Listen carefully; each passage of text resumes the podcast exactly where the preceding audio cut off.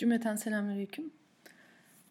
Portakal Ağacı podcastlerde bugün sizlerle Hayatı Kullanma Kılavuzu adıyla geçen sene boyunca çoğunlukla gençlere, kimi zaman annelere yaptığım seminer dizisinde anlattıklarımı paylaşmak istiyorum. Aslında yüz yüzeyken anlatmak daha kolay bunları benim için ama sizden çok fazla istek geldiği için bir podcast'te kaydetmeye karar verdim. İnşallah faydalı olur. İnşallah bir yerlerde bunları duymaya ihtiyacı olan birileri vardır ve anlatacaklarım onlara şifa olur. Çünkü bu süreç gerçekten benim için Rabbimin bana yaşatması gerektiğine inandığım bir süreçti. Hayatı kullanma kılavuzunda ne anlatıyorum? Aslında benim kendi serüvenimi anlatıyorum başından beri. Çünkü bugün sosyal medyaya baktığınız zaman sanki herkes gerçekten okuması gereken okulları okumuş, yaşamayı hayal ettiği hayatı yaşıyor, işte mükemmel kariyerler yapmış, mükemmel evliliklere sahip, herkesin kocası aşkitosu, herkesin çocukları bebesi çok uslu, herkesin evi mükemmelmiş gibi, hatta bunu işte sizlerle konuşurken anlatırken bir mış gibi balonun içinde yaşıyormuşuz gibi hissediyorum diye paylaşıyorum.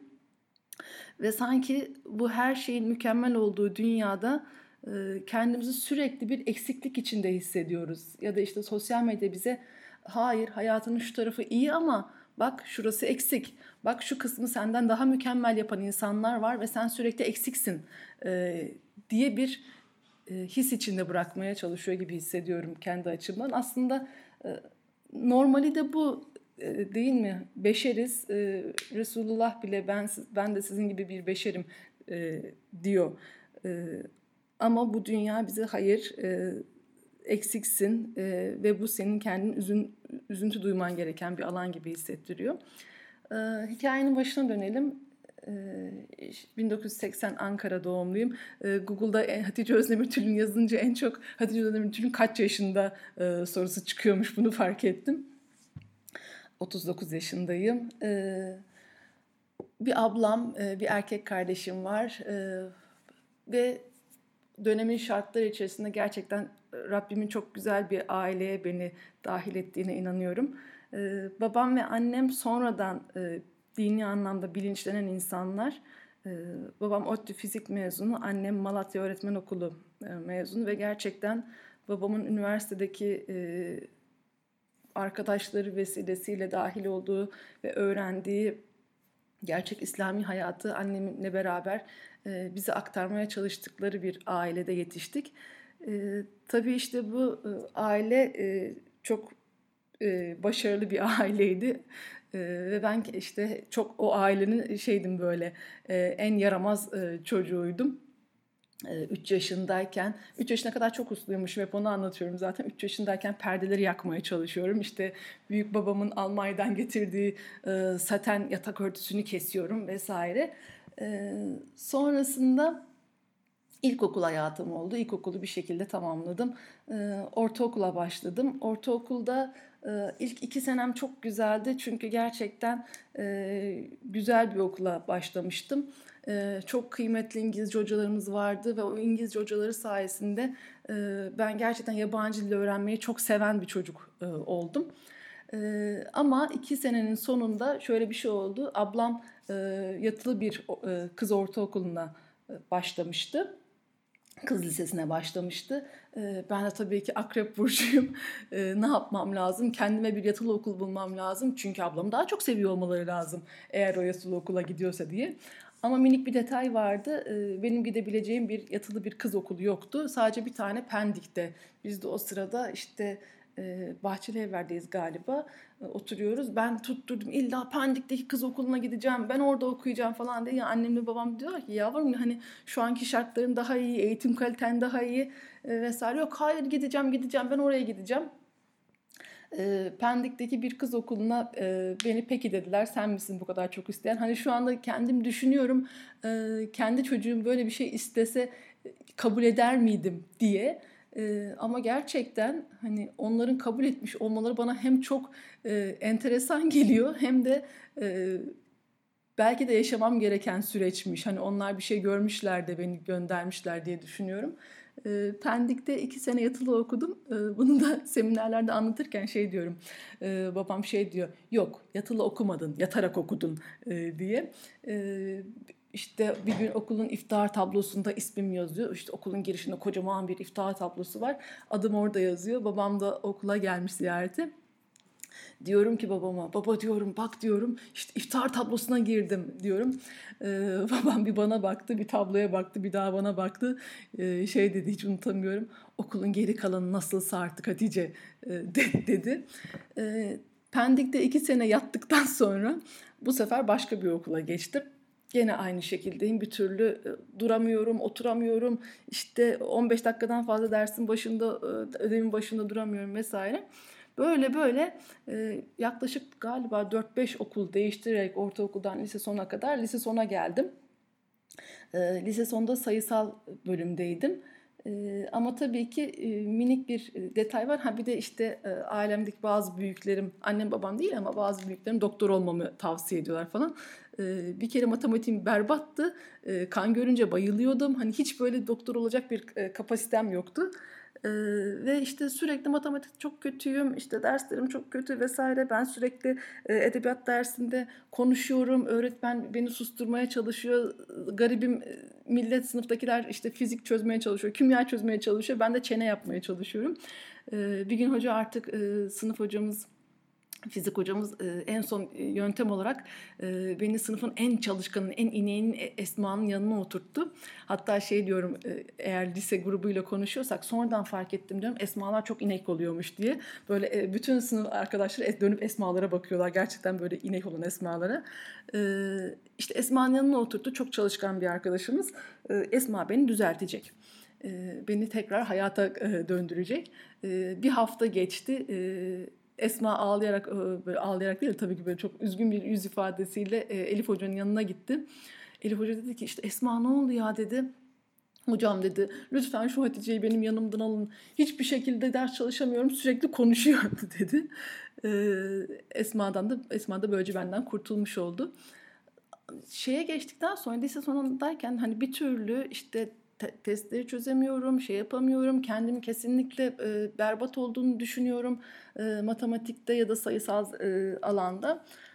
Annem dedi ki en son, tamam Hatice dedi, ne yapmak istiyorsun dedi, onu söyle dedi. Ya dedim, TME'ye geçeyim, hani o daha böyle bir karışık bir alan gibi gözüküyor, böyle sanki işte sözelden de bir şey yapabilmişim gibi geliyor falan. O sırada da dershanedeyiz. Dershanede de tabii ki işte sayısal sınıfın en son sınıfındayım. Yani en tembellerin olduğu sınıftayım. Ve ben normal işte testlerimi çözüyorum vesaire. Sınıf hocamız sınıfa giriyor. Diyor ki, ya işte sizin de kazanacağınız falan yok da işte anne babanız da bu kadar para vermiş. Bir boşu boşuna gelip gidiyorsunuz tarzı bir şey yapıyor. Ama enteresan bir şey oluyor. Benim bütün testlerim boş çıkıyor. Yani kesinlikle İsmim listede çıkmıyor. Sınıf hocası her zaman, her seferinde testlerden, o işte genel deneme sınavından sonra geliyor. Diyor ki, Hatice işte biliyorum diyor, bilerek ismini yazmıyorsun, rezil olmamak için yazmıyorsun.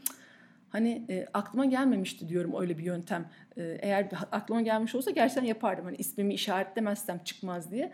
Ama ismimi işaretliyorum ve çıkmıyor diye. Ya hocam diyorum, gerçekten işaretledim falan. Hayır diyor, işte sen diyor anne babana şey yapmamak için diyor ismini işaretlemiyorsun diye.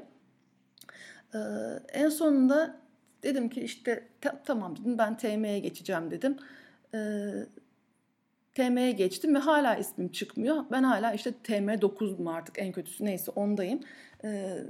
En son artık bir gün dedim ki, ya bu böyle olmayacak, bu hoca sürekli bana hakaret edip duruyor. Ben gideyim işte, kimse bunun sorumlusu, gideyim bir konuşayım. İşte şeye gittim, yönetime gittim, dedim ki böyle böyleymiş dedim, işte demiyorum yani işte ben M9'um falan diye. Ya dedim işte ben diyelim ki F sınıfındayım ama dedim benim kayıtlarım bir türlü çıkmıyor dedim. Adam bilgisayarda bir şeylere baktı falan, dedi ki, ya dedi siz dedi sınıfınızı yanlış işaretliyormuşsunuz dedi. Ha, neymiş benim sınıfım dedim. İşte diyelim ki sizin sınıfınız K sınıfıymış dedi. K sınıfı da TM1 sınıfı, yani işte en iyi TM'cilerin olduğu sınıf. Hiçbir şey söylemedim. Ha, o TM sınıfı benim ne işim var falan demedim. Tamam peki o zaman ben K'ya geçeyim deyip K'ya geçtim. O anı hiç unutamıyorum. Aynı matematik hocası geliyor. Kapıyı açtı, bana baktı. İşte Hatice ne işin var burada dedi. Dedim hocam benim sınıfım burasıymış meğersem. Tamam peki dedi. Evdekilere telefon ettim. Dedim ki ben dedim genel deneme sınavının sonuçları çıktı dedim. İşte sınıfım değişti. Hangi sınıfmış dediler. Ya dedim işte TM1. Onlar bayağı bir süre inandıramadım onları TM1 olduğuma. TM1'e geçince şöyle bir şey oldu. Gerçekten o soru çözemeyen insanın aslında etrafındaki insanlarla beraber nasıl dönüşebileceğini fark ettim ben ya da hani onun canlı bir örneği haline geldim. Çünkü orada öğretmenlerin de size davranışları bambaşkaydı. Arkadaşlarım arasındaki o tatlı rekabet, hepsinin bir şeyler başarmaya olan inancı, kendilerine olan inancı bambaşkaydı ve ben onlarla beraber bir anda işte ben şey değilmişim ya, hani kafam matematiğe basmıyor diye bir şey yokmuş.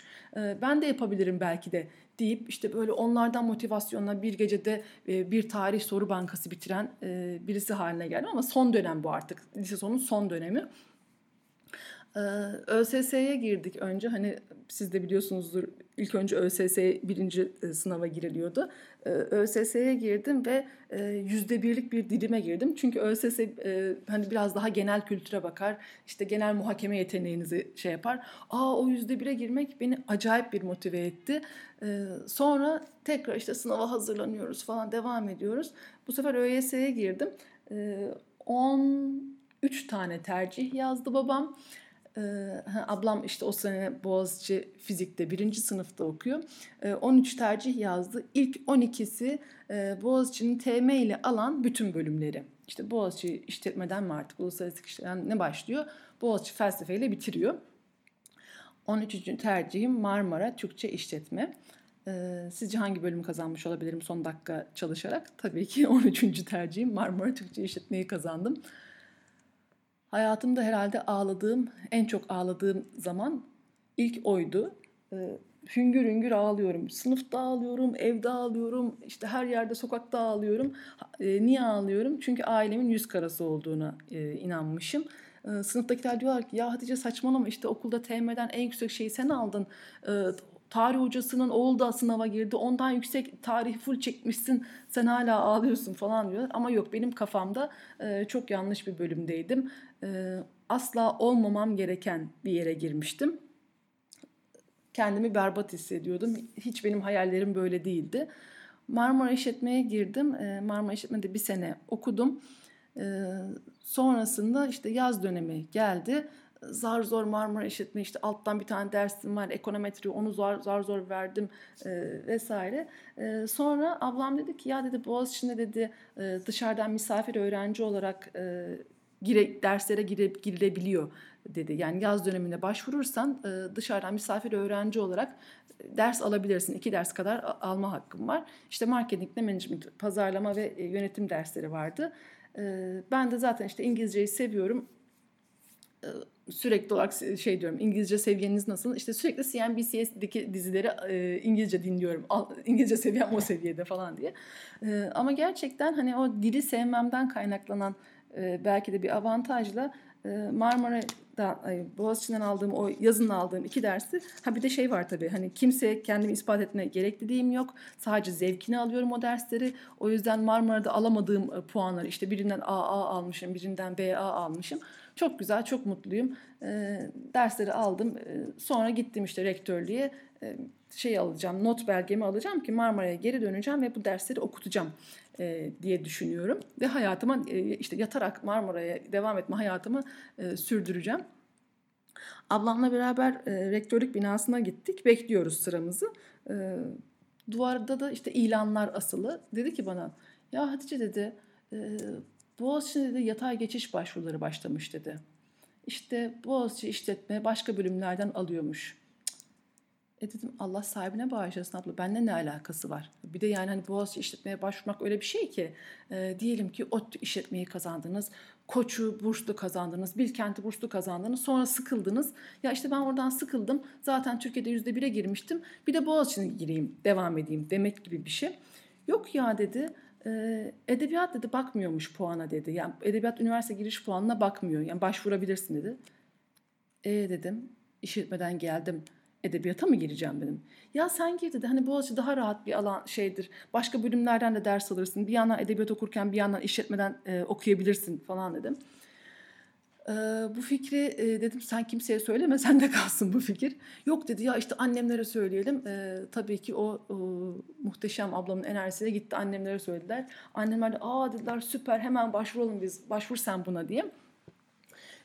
Başvurmak tamam başvuralım nasılsa kabul etmeyecekler çünkü bir sürü işte İstanbul Edebiyatı 1. sırada yazmış muhteşem puanlar almış insanlar var gelip beni mi alacaklar onların arasından ya işte ama dediler işte minik bir detay var Boğaziçi'nin İngilizce hazırlık sınavını geçmen gerekiyor gene ağladım dedim ki ben bu sınava hayatta girmem çünkü Boğaziçi'nin İngilizce sınavı öyle bir sınavdır ki işte Boğaziçi'ne gelirsiniz sizi İngilizce hazırlık binasına, Yadyok binasına koyarlar.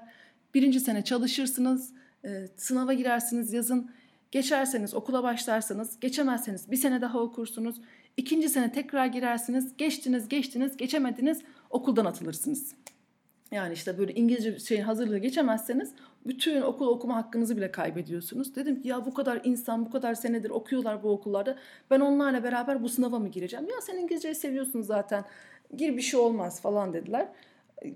Gayet bir ittire beni Boğaziçi'nin İngilizce sınavına soktular. İşte A, B, C ile geçiliyor ve ben B ile geçtim. Herhalde diyorum onların duasıyla artık. Ve başvurdum. Edebiyat bölümüne başvurdum.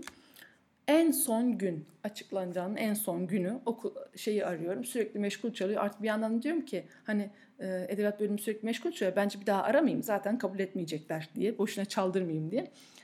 En son aramamda bir hanım çıktı dedim ki işte başvuru açanın evet isminiz Hatice Özdemir dedim tebrik ederiz Hatice Özdemir Boğaziçi Edebiyat'a kabul aldınız dedi. Herhalde diyorum ortaokul hayatım daha da geriye gideyim. İlkokul 8 yaşındayken ben Cahit Zarifoğlu'nun çocuk kitaplarıyla kitap okumayı sevmiş. Babamın getirdiği işte Mustafa Ruhuşirin'in çıkarttığı çocuk kitaplarıyla kitap okumayı sevmiş. Mavi Kuş dergisiyle çocuk dergiciliğini sevmiş bir çocuktum ama ne edebiyat okuyacağımı ne de Boğaziçi'ne girebileceğimi hayal ediyordum.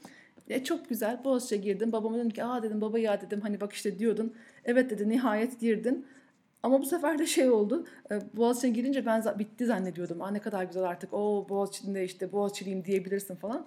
Boğaziçi'nin kendi içinde de meğersem şeyler var, yapılar varmış. İşte insanlar Boğaziçi'nde okuyan ablamın arkadaşları falan başka arkadaşları ya da gelip başka arkadaşlar bana gelip aa işte edebiyat mı kazandın? Üzülme ya işte bir iş bulursun belki falan diyorlar. Hani girdiğin puana göre insanların seni eziklemeleri devam ediyormuş diyorum. Ya işte diyorum hani bir şey olurdum herhalde ya acaba yanlış mı geldim ya hani işletme mi okumam gerekiyordu? Acaba Marmara'da kalsaydım daha mı iyiydi diye Boğaziçi'ne geçtim ve benim Boğaziçi'ne geçmemle beraber bıraktığım okulumda Marmara işletmede başörtüsü yasağı başladı. Boğaziçi'nde daha başlamamıştı yasaklar. O sırada ya işte baba dedim bak ne kadar güzel işte Boğaziçi'nde okumaya başladım falan. Ya evet Hatice ya dedi aferin dedi ama dedi sana bir haberim var dedim. Diyorum ki herhalde araba alacak falan ondan bahsediyorum. Her boş dersinde işe geleceksin dedi. İş dediğimizde mesela işte ben diyorum ya muhabbet etmeyi çok seviyorum. Böyle kepenk indireyim kaldırayım her gün dükkana birileri gelsin gibi bir iş değil. 30 tane beyefendinin çalıştığı bir bilgisayar şirketi var. Türkiye'de bilgisayar üreten bir bilgisayar şirketi var. Ablam da daha önceden çalışmaya başlamış. En arka odada bir odası var. Ve orada ablam programcılık yapıyor mesela. Ben de sürekli ablamla alay ediyorum. İşte sen nasıl da işte orada çalışıyorsun falan diye. Ve dedi ki sen de dedi her gün geleceksin işe. Ben dedi boş derslerinin ders programını alacağım ve her gün işe geleceksin. İlk gün gittim ve dedim ki ben hiçbir şey yapmayacağım dedim. Hiçbir şey üretmeyeceğim dedim. Babam dedim beni buraya koyduysa dedim ben hiçbir şey yapmam, boş boş otururum. Birkaç hafta sonra da o da dedim pes eder. Babam da vazgeçer ve beni çimenlere, Boğaziçi'nin çimenlerine, işte herkes şu anda steplerdeyim, şu anda manzaradayım diye konuştuğu zamanlarda ben bu odadan kurtulurum. Odada kalmak zorunda kalmam. Babam da o zaman bana 150 lira bir maaş vermişti 2002 senesi. Arkadaşlarım da benimle alay ediyorlar, bölüm arkadaşlarım. Ya Hatice işte biz 450 lira burstan topluyoruz. Sen 150 lira için bütün gün boyunca her boş derste gidip gidip geliyorsun işten okula diye. Oturmaya başladım. Hiçbir şey yapmıyorum. Babam dedi ki şirketin web sitesini yap. Ben diyorum ki yapmayacağım. Oturdum. Birkaç ay oturdum. O oturduğum süre içerisinde babam hiç pes etmeden her gün elinde bir kağıtla odamın kapısının önünden geçti. Kağıtta boş oturma bir şey üret yazıyor. Ve her gün geçti bu kağıtla önümden. Yok dedim oturacağım, üretmeyeceğim. Ama onun azmi, onun inadı benimkini bastırdı. Ve dedim ki tamam ya dedim, sıkıldım artık dedim. Babam da artık, baba dedim bırakmayacaksın ya. Ne yapayım dedim. Dedi ki bak bakalım dedi işte web sitesini yap. Ya işte diyorum ki divan edebiyatı yaptır daha iyi falan. Divan edebiyatından kalmışım, çaktırmıyorum onlara. Divan edebiyatı yaptır daha iyi. Yok dedi sen web sitesi nasıl yapılır bir bak bakalım dedim. İşte web sitesi yapmaya çalışıyorum. Dünyada neler yapılıyor bakıyorum. Türkiye'deki hangi tasarımcılar var? İşte Türkiye'de kimler bu işlerle ilgileniyor bakıyorum. Onların forumlarına dahil oluyorum. Sonra dedi ki bir de bak bakalım dedi. İşte insanlar bizim web sitesine niye geliyorlar? Bakmaya başladım. Dedim ki baba ya dedim insanlar bizim web sitesine bilgisayar almak için gelmiyorlarmış dedim. Biz bilgisayar satan bir web sitesiydik. Niye geliyorlar peki dedi. Hani dedim senin bana dedim ara ara çevirttiğin makaleler var ya. O makalelerde işte modem nasıl çalıştırılır. İşte bilmem neyi bozulunca nasıl yapılır. İnsanlar dedim içerik için geliyorlarmış dedim. Yani bir şeyler okumak, bulamadıkları kaynakları bulmak için geliyorlarmış dedim. O zaman dedi içerik nasıl güçlendirilir onu bir bak bakalım, onu bir araştır. Hatta hiç unutmuyorum. Dünyada marka nasıl olunur? Türkiye'de güçlü bir marka olmak için neler yapılır? Markalaşma nedir? Hani böyle diyorum şeyleri vermiş bana, anahtar kelimeleri vermiş. Bunları veriyor ama hani bunları çok böyle bir iş diliyle veriyor. İşte her gün toplantılar yapıyor. Bütün ekiple toplantılar yapıyor vesaire. Her sabah bütün pazarlama ekibini topluyor. Ama şunu hiç unutmuyorum. Babam her sabahki pazarlama toplantılarını bir tefsir dersi yapıyormuş gibi yapardı. Çünkü sabah namazından sonra erkek kardeşimle beraber otururlardı ve meal çalışırlardı.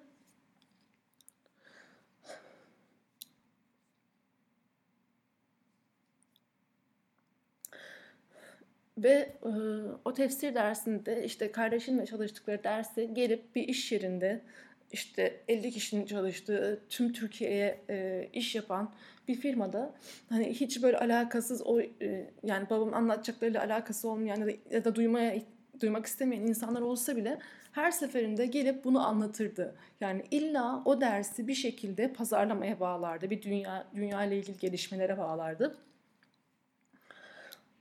O süreçten sonra işte ben araştırmaya başladım. Dünyada neler oluyor, neler yapıyorlar vesaire diye.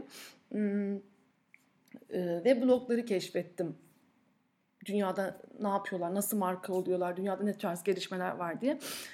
Ve ilk olarak marka.org diye bir işletme blogu açtım. Çünkü kendimi işte babama ispatlamaya çalışıyordum vesaire. O marka.org bana çok büyük katkı sağladı. Çünkü sürekli işte makalelere bakıyorum, iş dergilerini okuyorum vesaire. O iş blogundan sonra bir baktım işte Amerika'da fotoğraf blogları çıkmış. İşte fotoğraf çekmeyi çok seviyorum. Hani herhalde vardır ya. Hep kameranın arkasında olan, bu yüzden bir türlü fotoğrafları çıkmayan, hani işte yıllar sonra ya işte sen gerçekten bu aileye mi aitsin denilecek tipler. Ben de hep kameranın arkasında olan tiplerden bir tanesiydim. Şirkete de o sırada 2 megapiksel bir fotoğraf makinesi gelmiş. Ben plazanın 13. katındayım. Her gün işte ne çekiyorum? Ataç çekiyorum. Bilgisayarın bilmem klavyesinden zoom almaya çalışıyorum. O sırada Amerika'daki yeğenim, 2 yaşındaki yeğenim Türkiye'ye gelmiş. Onun uyurken elini çekiyorum vesaire. Meryem'in çektiğim bir fotoğrafı, uyurken işte o el fotoğrafı bir tane blog sitesinde haftanın fotoğrafı seçildi. Bu benim için çok büyük bir şeydi. Şimdi diyorum ki hani bir sürü şeyler var. İşte bir sürü Instagram'da hesaplar var. Orada işte haftanın fotoğrafı seçilenler var. Hani bu belki çok sıradan bir şey gibi oldu ama benim için sanki böyle o zamana baktığınızda sanki Instagram photo of the day, günün fotoğrafı, haftanın fotoğrafı gibi beni seçmiş gibi hissettim. Bu benim için çok güzel bir şey oldu. Çünkü gerçekten kendi keyif alacağım bir şeyle var olabileceğimi fark ettim. Fotoğraflar çekmeye başladım. Fotoğraf blogu yaptım. Sonra baktım yemek blogları çıkmış. Yemek blogları çıkmış. Ben de dedim ki tamam ben annemden gizli bir yemek blogu diyorum ki evlenmeden önceki hayatınız kendinizi ailenizle karşı kuyruğunuzu dik tutmakla, kendinizi onlara ispatlamakla geçiyor. Evlendikten sonra eşinize karşı kuyruğu dik tutmakla geçiyor.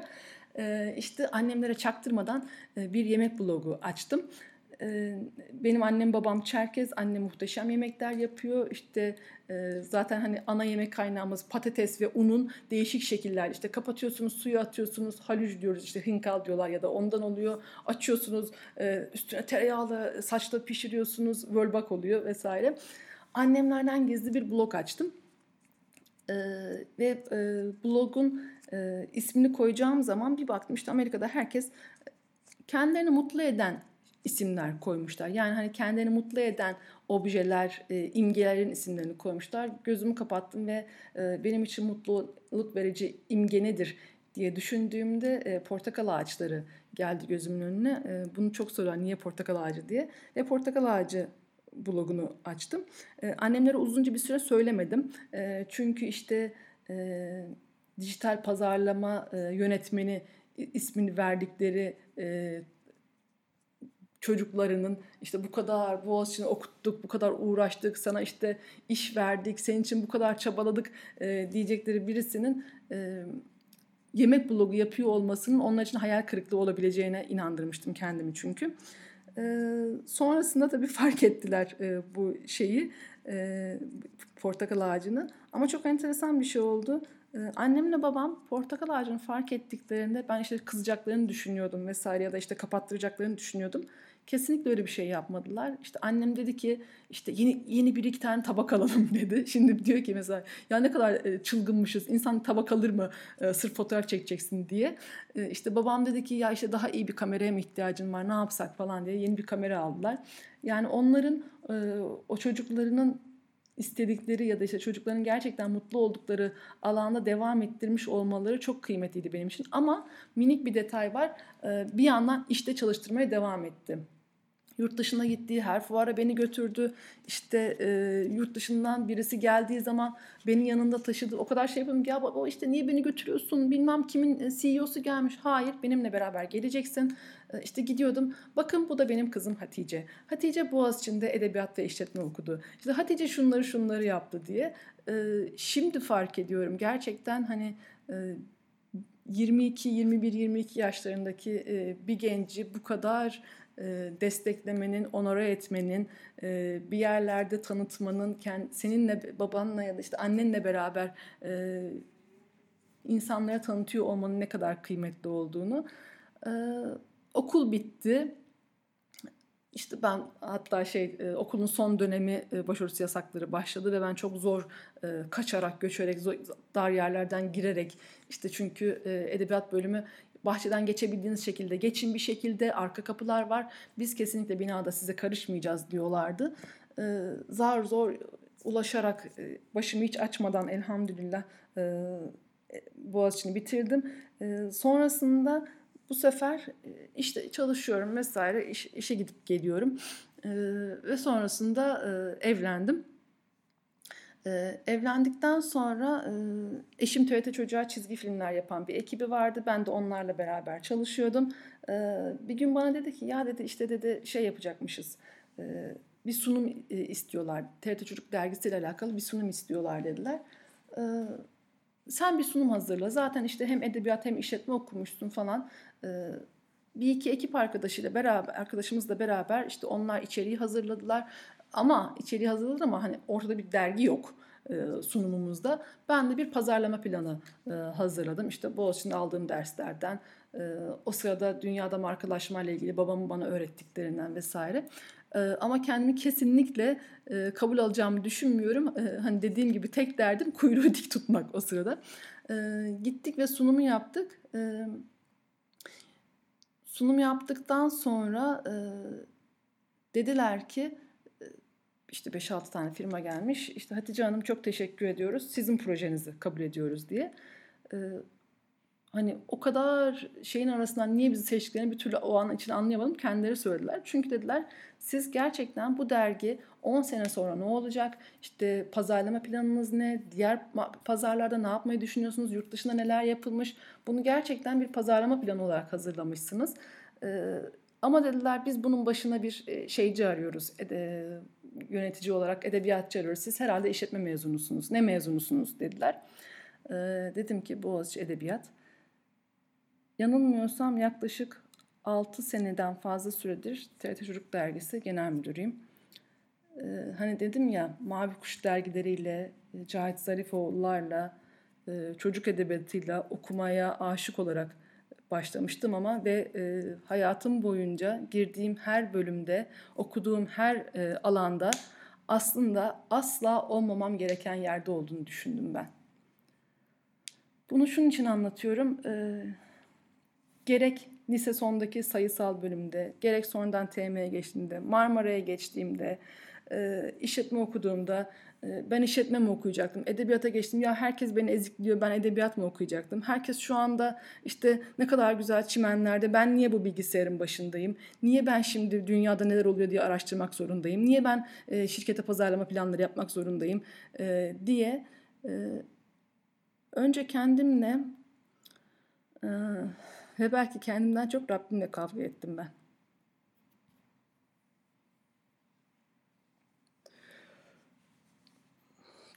Çünkü o kendi aciz kapasitemde kendi hayallerimin çok daha büyük olduğunu zannediyordum. Ya da işte kendimi çok daha iyi bir yerlere, kendi planlarıma göre gidersem hayatta çok daha iyi bir yerlere gideceğimi zannediyordum. Halbuki dönüp baktığımda Rabbim çok daha güzel bir yer hazırlamış bana. Ya da hani çok daha faydalı olabileceğim belki inşallah bir yere konumlandırmış ama ben sürekli hayır burası değildi, yanlış yöne saptım diye sürekli olarak kavga etmişim.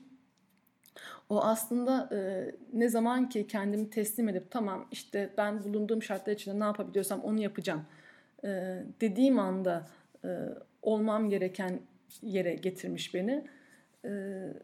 Ve sonrasında işte Portakal Ağacı büyüdü. İşte biz dedik ki işte çok güzel TRT Çocuk dergisinde bunca yıldır çıkartıyoruz. Bir tane de Portakal Ağacı dergisi çıkartalım. Çünkü hani biliyoruz ya bizim dergi nasıl çıkartılır vesaire. Portakal Ağacı dergisi çıkartmaya başladık. Ama minik bir detay vardı. Portakal Ağacı dergisini biz tek başımıza dağıtmak zorundaydık. Yani işte TRT Çocuk dergisinde sadece içeriği hazırlıyorduk. Dağıtımı TRT tarafında yapıyordu. Ama Portakal Ağacı dergisinde böyle bir Don Kişot misali dağıtım şirketlerine, diğer yemek dergilerine karşı tek başınıza ayakta durmanız gereken bir şeydi. Meğersem işler bambaşkaymış. İşte siz bağımsız bir şeyseniz, Don Kişotsanız kimse sizin derginizi dağıtmıyormuş. Portakal Ağacı ilk çıktığı zaman ilk yanılmıyorsam 10.000 ya da 20.000 basmıştık ilk sayıyı. Ve bir sürü insan bana ya işte biz derginizi bulamıyoruz, Üsküdar'da derginizi bulamıyoruz diyorlardı. Allah'ım böyle delirecektim. Nasıl olur ya işte Üsküdar'a en çok gitmesi lazım vesaire. Sonradan öğreniyorsunuz ki olaylar bambaşkaymış vesaire. Çok üzüldüm.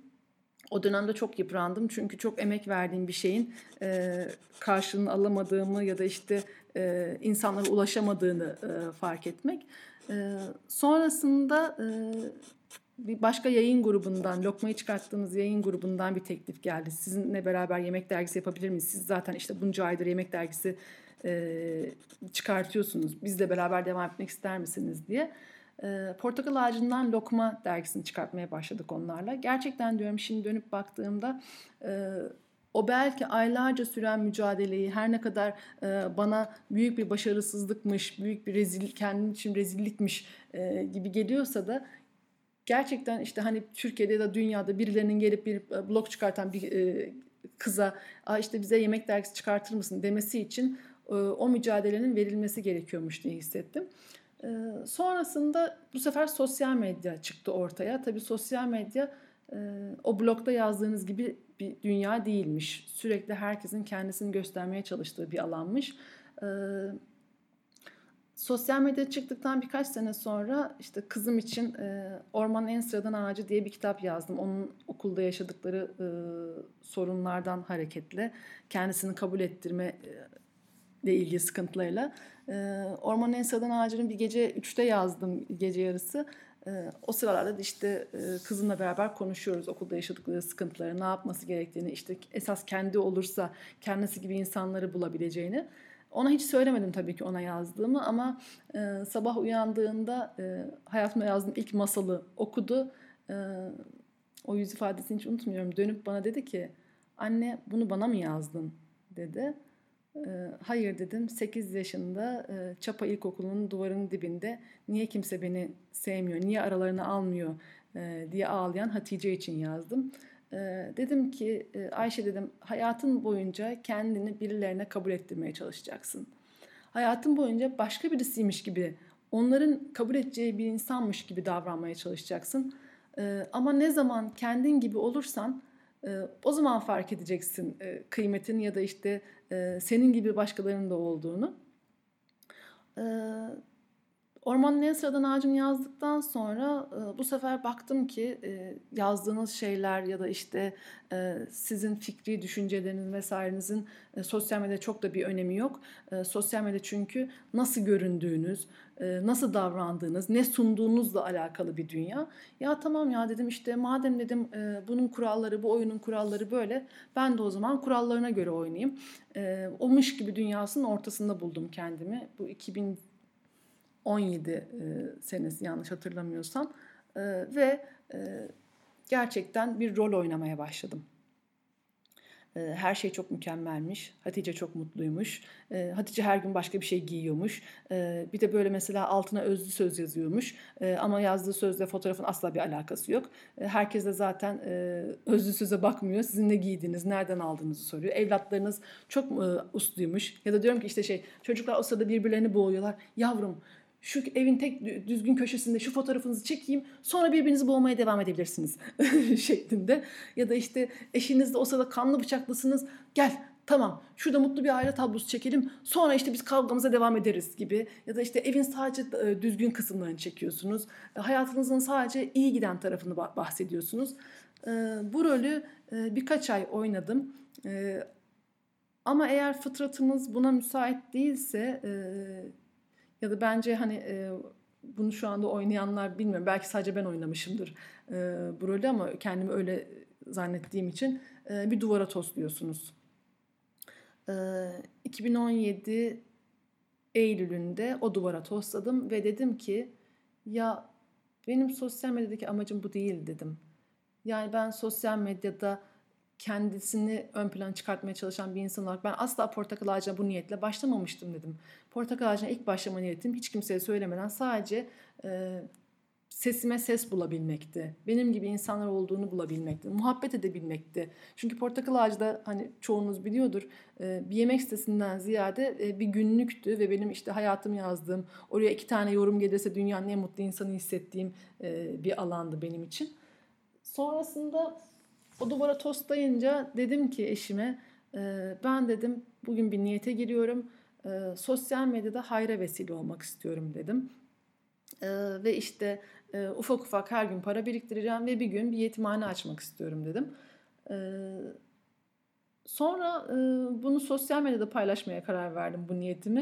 Etrafımdakiler dediler ki sakın böyle bir şey yapma, işte gene Hatice başladı hayallere diyeceklerdi. Yok dedim, hani insanlar benim ne olduğumu biliyorlar sonuçta, paylaşacağım. Bir de mesela biliyorsunuz işte 3-4 sene önce unu ve şekeri bıraktım. O zaman da bir sürü insan şey demişti bana, ya işte tamam şu anda da bir sürü işte yabancı vesaire aşçı yemiyorlar ama işte sadece fotoğraf çekerken yiyormuş gibi yapıyorlar. Sen de bunu devam ettir ama kendin yemezsen yeme. Bu senin takipçilerini azaltır diye. Ya dedim hani işte Portakal Ağacı'nın bence samimiyeti olduğu gibi ya da işte hayatımı olduğu gibi göstermesinden kaynaklanıyordu. Yok dedim işte, ya da belki bilmiyorum, sadece inatçılığımdan da olabilir. Paylaşacağım. Bu işte iyilik projesini de paylaşmaya karar verdiğimde gene aynı tepkiyi vermiştim. Sonrasında bunu paylaştım ve hiç beklemediğim bir şekilde bir sürü insan, Hatice gerçekten mi? İşte bizim de yıllardır niyetimiz var, ya da hani hiç benim hayal etmediğim bir sürü insan, Hatice bizim de niyetimiz bir aşevi açmaktı dediler. Hiç aklıma gelmemişti aşevi açmak. Allah biliyor ya, ben hep işte yetimhane açmak hayalim vardı. 2-3 gün sonra İyilik Hane Derneği'nden bir telefon aldım. İşte Hatice abla 2-3 senedir telefonu biz de bir türlü arayamadık diye. Ben de hani kendime bir şey diyorum. İyilikhaneyi biliyorum. İşte Boğaziçi'li kızlar başlatmış biliyorum. Ama işte benim o son aylarda oynadığım rollerden dolayı beni beğenmiyorlar. İşte beni başka birisi gibi hayal ediyorlar diye aramıyorlar diye kendi kendimle kavga ediyorum. Onlar aradılar ve dediler ki biz iyilikhane olarak Bangladeş'te bir yetimhane yapıyoruz. Sen de bizimle beraber, okuyucularınla beraber bir yatakhanesini yaptırmak ister misin diye. Aa tamam ya dedim, muhteşem bir şey bu. Biz hemen yaparız bunu zaten dedim. O Portakal Ağacı nedir? O zaman işte 145 bin takipçim var. Bir günde toplarız biz bu parayı falan dedim. İşte orada da belki de inşallah dememenin önemini şimdi ya da işte eksikliğini şimdi fark ediyorum. Başladık. İlk gün bir iki telefon aldım tanıdıklarımdan. Ya Hatice işte sen neye bulaştın?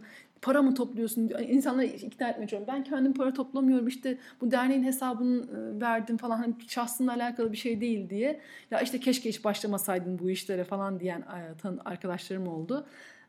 Sonra bir türlü biz o yatakhanenin parasını, işte aradan birkaç hafta geçti ve bir türlü toplayamadık. Kendi kendime diyorum ki ya Hatice diyorum, işte görüyor musun diyorum, sen işte diyorum Portakal Ağacı markası işte yerle bir oldu, işte bir türlü hedeflediğin şeyi sen bir günde zannediyordun, toplayamadın vesaire diye. Sonra bir gün dedim ki ya hani bu seninle alakalı bir şey değil, bu Hatice Özdemir Tülün'le ya da Portakal Ağacı markasının değeriyle vesairesi alakalı bir olay değil. Bu belki de Bangladeş'te tek bir yatağı olsun diye dua eden bir çocuğun niyeti. Sen bu niyet içerisinde bir hiçsin Hatice. Senin hiçbir önemin yok. Senin marka değerinin hiçbir önemi yok. Sadece o çocuğun duasının bir değeri var. Ve o gün o teslimiyet, yani dedim ki Rabbim ben bu niyeti sana teslim ediyorum. Sen en güzel biçimde tamamlayacak olansın dedim. Hani başka birileri anlansa derim ki aa işte parayı toplamak için şey yapıyor, hikaye uyduruyor vesaire. Ama bizzat yaşayınca insan fark ediyormuş. Ben o duayı ettikten sonra, yani hani kendimi Rabbime gerçekten niyetimi teslim ettikten sonra aynı gün içinde kalan yaklaşık sanırım 12 bin lira gibi bir para kalmıştı ve bütün para toplandı. Tek seferde kalan bütün para geldi. Dedim ki aa tamam dedim, bak işte proje bitti falan. Ama bu sefer okuyucular dediler ki ya Hatice işte bizim aşevi hayalimiz vardı, ne oldu? Gene işte iyilik hani bunlardan, bunun farkında olmadan, bilmeden dediler ki ya Hatice abla bahçede bir tane şey var, bu yetimhanenin mutfağı var, kocaman bir mutfak var, oraya Portakal Ağacı mutfağı yapmak ister misin? Diyorum ki hani içimden diyorum ki istemiyorum aslında, istemiyorum falan, hani bitmiş olması lazım, bence bitmiş olması lazım bu projenin falan. Tamam ya dedim, hani ona da devam edelim çünkü nefsiniz sürekli bitmiş olman lazım, hani işte devam etme diyor. Mutfağı yaptık. Bu sefer arkadaşımın kızı Ayşe Neva bir mesaj atıyor, annesi bir mesaj gönderdi, dedi ki ya Hatice, Ayşe Neva diyor ki Hatice abla parkı yapmadan bitirmesin. Dedim ki Allah'ım hani deme Ayşe Neva bunu bana dedim. Peki tamam, işte İyilikhaneciğim var mı sizin parkınız? Ya Hatice abla park galiba tam yok ama bahçe yapabiliriz isterseniz, bahçe düzenlemesi. Ve sonraki videolarda baktığım zaman işte Portakal Ağacı Yatakhanesi, Portakal Ağacı Mutfağı, Portakal Ağacı Bahçesi, çocuklar bahçe, yetimler bahçenin içinde koşuyorlar. Şunu fark ettim. Rabbimin koyduğu hedef, para olarak koyduğu hedef benimkinden çok daha yüksekmiş. Ama ben sanki o minik hedefle, yani sadece yatakhaneyi yaparsak tamamlanacağını zannediyormuşum. Ama Rabbimin ilk koyduğu hedef çok daha yüksekmiş. Ve biz sürekli çıkan vesilelerle işte hani mutfağı yapmayacak mısın? Ya da Ayşe Neva'nın Hatice abla park yapmayacak mısın diye vesile olmasıyla o parayı tamamlatmaya çalışıyormuşuz. Onu bitirdikten sonra bu sefer Kudüs'te bir Müslüman kadının evinin restorasyonunu yaptık. Yeryüzü Çocukları Derneği ile beraber onun işi okumak diye bir kampanyaya destek olduk. Arakanlı çocuklar için çalıştık. Diyanet Vakfı ile beraber Mardin Ömer'le de çocuklara mont ve bot kampanyası yaptık. Bir sürü şeyler yaptık ama ilk başa döndüğümüzde hep şey diyorum. Bütün bunların, yani Portakal Ağacı'nın ilk günden, Türkiye'deki ilk bloglardan bir tanesi, ilk yemek blogu. Belki de bütün bunların sebebi ya o Mescid-i Aksa'nın yanı başında oturan kadının duası, ya işte belki bir Suriyeli çocuğun duası ya da Mardin Ömer'deki bir çocuğun duası, hiç belli olmaz. Ama ne zaman ki siz bu niyeti ya da işte kendinizi teslim ettiğiniz zaman, Portakal Ağacı'nın başından beri geldiği süreçte fark ediyorum ki ben ne zaman niyetimi Rabbime teslim etmişsem o zaman en hayırlı şeye geliyormuş. Şuna geleceğim. Hayatımızın her alanında, evliliğimizde ya da işte bekarsak çalışma hayatımızda ya da işte evde oturduğumuz süreçte, okurken, hayatımızda hep burası benim yerim değildi. Benim hayalim bu değildi. Ben kendimi bambaşka bir yerde hayal etmiştim diye sürekli olarak kavga ediyoruz. Sürekli olarak nefsimizle, kendimizle, Rabbimize şikayetleniyoruz. Burası değildi. Ben bunun için mi bu kadar çabalamıştım? Ben başka şeyler yapacaktım diyoruz. Sonrasında anne oluyoruz. Bu sefer onu da yaşadım. Bir dönem bu sefer kendi kendime dedim ki, ya Rabbim dedim, hani bu çocukların daha iyi bir anneye sahip olma imkanları yok muydu? Hani ben bu çocuklara layık değilim. Hani kendinizi sürekli olarak eksik hissediyorsunuz. Sanki o çocuklara Rabbim başka bir anne baba nasip etseymiş çok daha şanslı olurlarmış. Yani hani bu sosyal medyada gözüken şeylerden ziyade kendinizi sürekli eksik hissettiğiniz, işte hani ben etkinlik annesi değilim ya da işte ben sürekli çocuklarını şuralara gezdiren bir anne değilim. O onu yapıyor, ben bunu yapamıyorum ya da hani benim fıtratım buna müsait değil diye sürekli kendinize kavga ediyorsunuz, sürekli kendinizle mücadele ediyorsunuz ve sanki o çocuklara layık değilmiş gibi hissediyorsunuz. Bunun kavgasını hala haftada birkaç kere veriyorum ama sonuç olarak şuna kendimi teslim etmeye ihtiyacı hissediyorum ya da kendimi böyle rahatlatıyorum. Rabbim beni de evlatlarımı da en çok seven ve en çok bize merhamet eden. Eğer o evlatların başına eşimi, beni koyduysa demek ki onların sahip olabileceği en iyi anne baba biziz. Demek ki onlar için en büyük şans bizlere sahip olmuş olmaları. Rabbim bana güveniyor ki beni anne baba kılmış, bizi anne baba kılmış çocuklarımız başına. Ama ben kendime güvenmiyorum. Hani o ilk niyeti teslim etmek kısmına gelip dönüp doluşup geliyoruz. Bugün hayatınızın hangi aşamasındaysanız, belki çocuklarınızın başındasınız ama iyi bir anne olamadığınız için kendinizle kavga ediyorsunuz. Belki evdesiniz ama kendinizi bambaşka çalışma şartlarında, bambaşka yerlerde hayal etmiştiniz.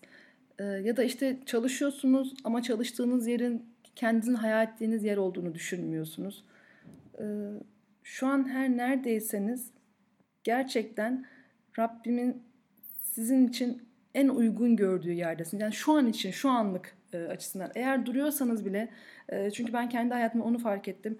Durduğum yerin bile bir hikmeti varmış. Yani işte hani ben sürekli babamla çalışmayacağım diye kavga ediyordum. Sonra bebeğim olacağı zaman evde kaldım ve ya işte ben evde mi duracaktım diye kavga ettim kendi kendime. Ama gerçekten o durma sürecinin bile bir hikmeti varmış. Sadece ben fark etmiyormuşum. Her neredeyseniz, her ne konumdaysanız gerçekten Rabbim size güveniyor ki, Rabbim size merhamet ediyor ki şu anda oradasınız.